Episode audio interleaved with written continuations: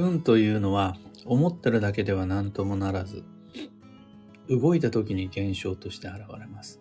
良くも悪くも。おはようございます。有限会社西企画西俊久です。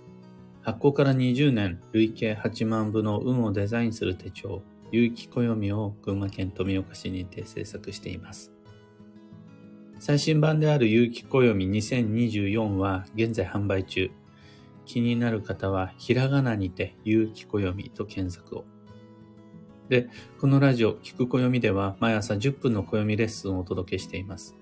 今朝は、運の良し悪しは感じ方より表し方で決まるというテーマでお話を。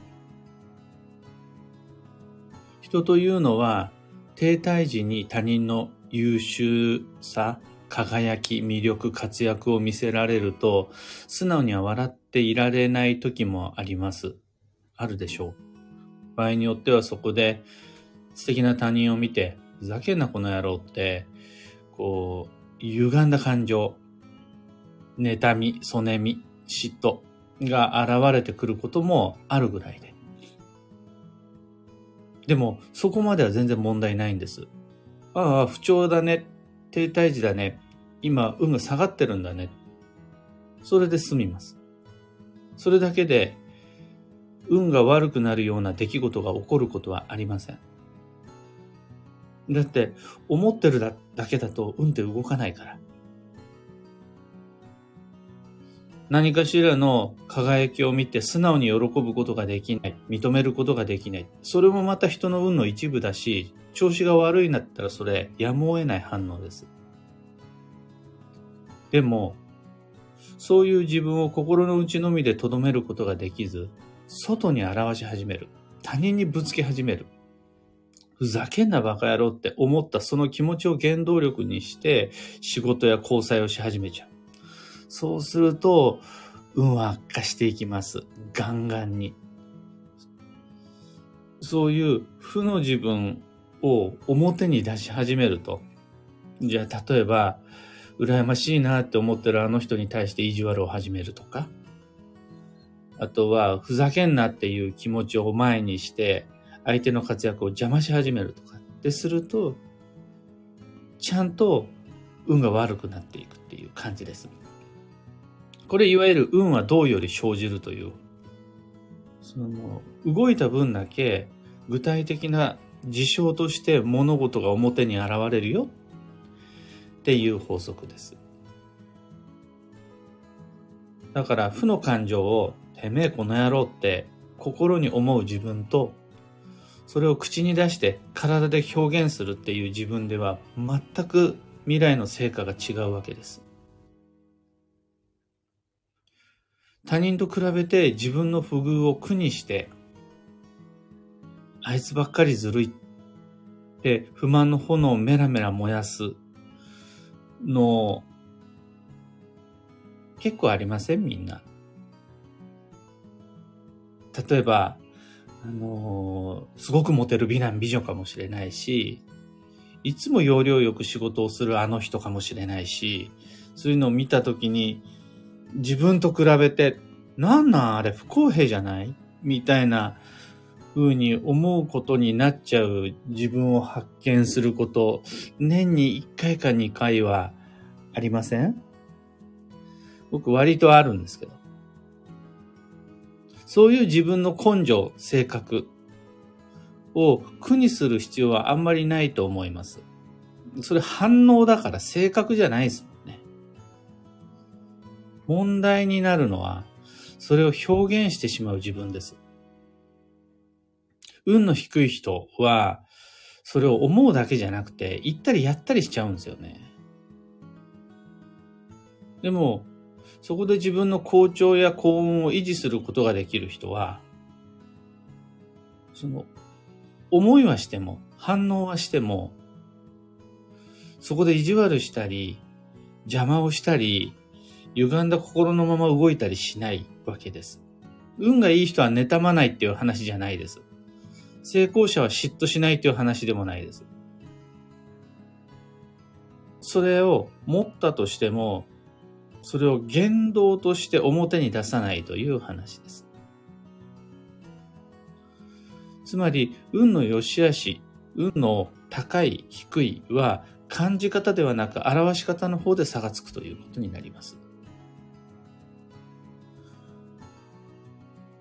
一言で言うと、運は道より生じるになるんですが、この法則、この実際的現実的事実は、そもそもあんまり素直じゃない、天の弱でへそ曲がり、また嫉妬しやすいそういう僕のような存在にとって救いというか大きな安心になります。絶不調時に停滞時にムカつくバカを目の前にして、すべてを受け入れ許しなさいみたいな。大きな心を持って常に穏やかにいましょうなんていうこと言われても僕はとても無理です。ふざけんなよってそこで思うわけです。で、そこで何を思うかは、ふざけんなよでもいいですし、羨ましいなでもいいし、何でもいいです。そこで何を感じるかは人の自由領域であって、その、どう感じるかの自由な意志を邪魔するものなんて何もないし、それで悪くなる運なんてないです。その代わり良くなる運もないんですけど。その反応で決まる運はない。相当ひどいことを思ったとしても、思っているうちは許容範囲は意外に広いです。思ってるだけなら。ただそれを表に出し始めた時には話が全然変わってきます。ただ、まあね、思ってるだけでずっと自分の中でイライラしてるっていうのも不健康じゃないですか。たまには愚痴ったりとか不平不満口にしたりしてガス抜きも必要だとは思うんですよね。だとしたらですよ。それは小さな形で放出した方がいいと思います。自分の中で膨らんで大きなものになっちゃって蓄積されて自分では抱えきれないほど持て余すようになっちゃってドカンってその嫉妬、不満、その歪んだ気持ちを表現することになっちゃうんだったら小出しにした方がまだ起こる悪の出来事は小さい。ちょっと愚痴る程度、えーと、テレビの登場人物に文句言う程度、あとは、あーってため息をつく程度であるならば人生変わんないんで、それぐらいだったらもうガス抜きとして全然 OK です。で一方でですね、今はあの自分の中に停滞時に起こりやすい負の感情の表現の話だったんですが、当然いい方の反応もあるはずなんですよ。素敵な人を見て素敵だなって思う。参考になるようなヒントを見つけて、これだったらいけるぞって感じる。明るく朗らかな人を目の前にして、自分まで明るく朗らかになってくる。ここまでは素敵な感情であり素敵な思いじゃないですか。でも、思ってるだけだと、やっぱ運って起こんないんですよね。運はどうより生じるだから。で、そう思って何した？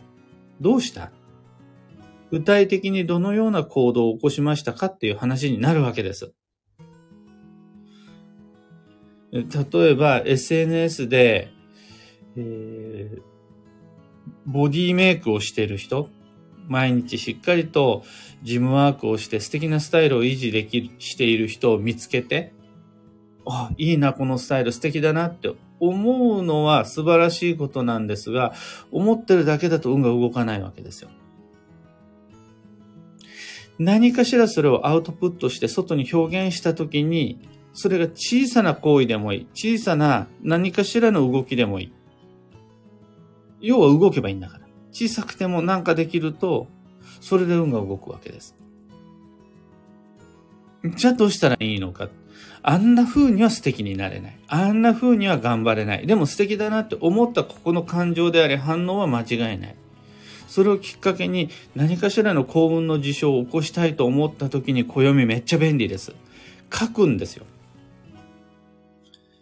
いつやろうとか、どれしようとか、まだその実行はできてない、その成果は出てないけれど、書くというのは行為なので、自分自身の内側の思いを外にアウトプットするきっかけにはなるんですよね。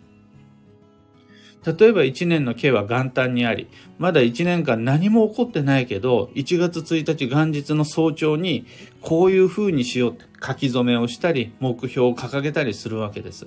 朝日に向かって宣言するのでもいいです。そんな風にして、思いをアウトプットすることで、まだそれをしてなくても、人は半歩、もしくは一歩踏み出すことができるので、そういう時に暦を使うのはすごいおすすめです。今朝のお話はそんなところです。3つ告知にお付き合いください。まず、カヨンドリルワークショップ2024にご参加の皆様。ここまで19の課題が終わりました。開運ドリルへのご参加まだまだ募集中です。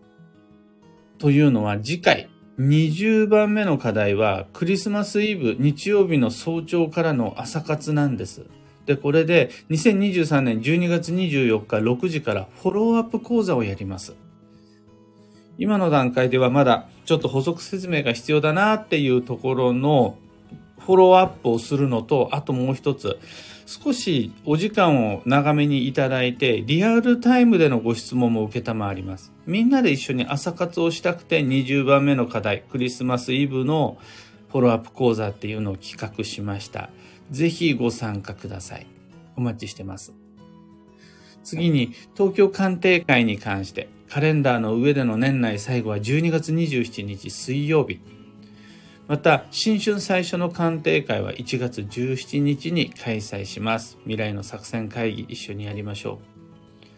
それと最後3つ目のお知らせ。2024年1月27日土曜日に群馬県桐生市のビキニ桐生文化会館小ホールで新春イベント開催します。新春暦読みという毎年恒例の無料講座です。2024年の運勢と注意事項をご紹介します。前半45分が僕の担当で2024年の暦の読み方、使い方。で、15分の休憩を挟んで後半45分は西金也が2024年の運勢と注意事項をご紹介します。無料なんですが、事前のご予約が必要となります。お申し込みお待ちしています。新年のご挨拶、会場にてぜひしましょう。開運ドリルも東京鑑定会も新春暦読みも詳細とお申し込みはこの配信の放送内容欄にリンク貼り付けておきます。それと、この場をお借りして業務連絡一つ、有機暦のオンラインサロンである運をデザインする暦ラボのメンバーの皆様、毎週金曜日はオンライン講座です。この後8時30分から西企画式の旧正学をご紹介します。新シーズンが今始まっていまして、それぞれ旧性別の自分自身の運の育て方、もしくは自分の周りにいる一泊水星から九死火星までそれぞれの星の育て方のお話をします。今朝のテーマが三匹木星の育て方で、30代までの過ごし方で運が決まるとされている創生型の三匹木星、あの、万星型の逆です。創生型の三匹木星をいかに育てていくのか、いかにその特性を伸ばしていくのかの目の付けどころと投資のしどころを具体的にご提案します。アーカイブも残すので、お時間のある時ご視聴をお願いします。さて、今日という一日は2023年12月15日金曜日。繁忙の12月9日目です。頑張った後にはセルフケアが必要です。人と会った後にはお風呂に入って早く寝た方がいいです。その繰り返しで、なかなかハードな荒波であるこの師走も1月5日まできっと健やかに駆け抜けられるはずです。今日の幸運のレシピは荒巻鮭。これは保存食としての塩鮭を焼いたり、かす煮にしたりして食べられたら最高だねっていう意味です。最後に今日のキーワードは短縮、長さを切り詰める。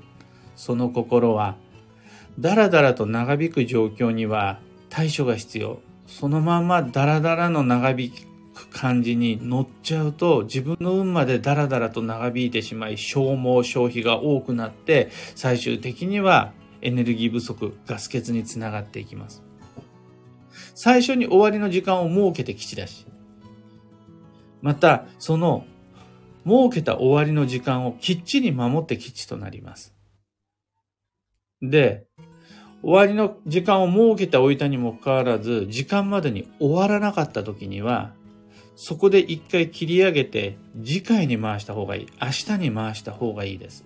その仕切り直しが短縮となります。以上、迷った時の目安としてご参考までに。それでは、今日もできることをできるだけ、西企画西俊久でした。いってらっしゃい。あきさん、おはようございます。小川智美さん、おはようございます。くーさん、おはようございます。きはなさん、おはようございます。のみさん、おはようございます。キーボードさん、おはようございます。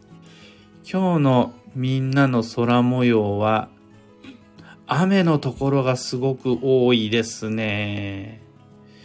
ということはもしかして、みんなの街でも双子座流星群は見れなかったでしょうか？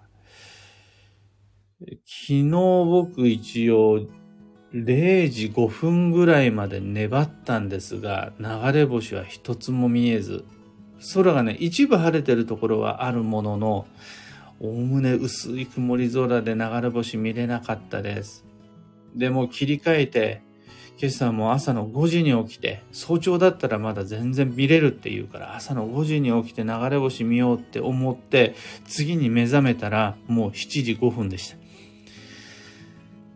ああって思いながらしっかり寝坊してしまいました。7時からの配信お待ちいただいていた方、お心配おかけしました。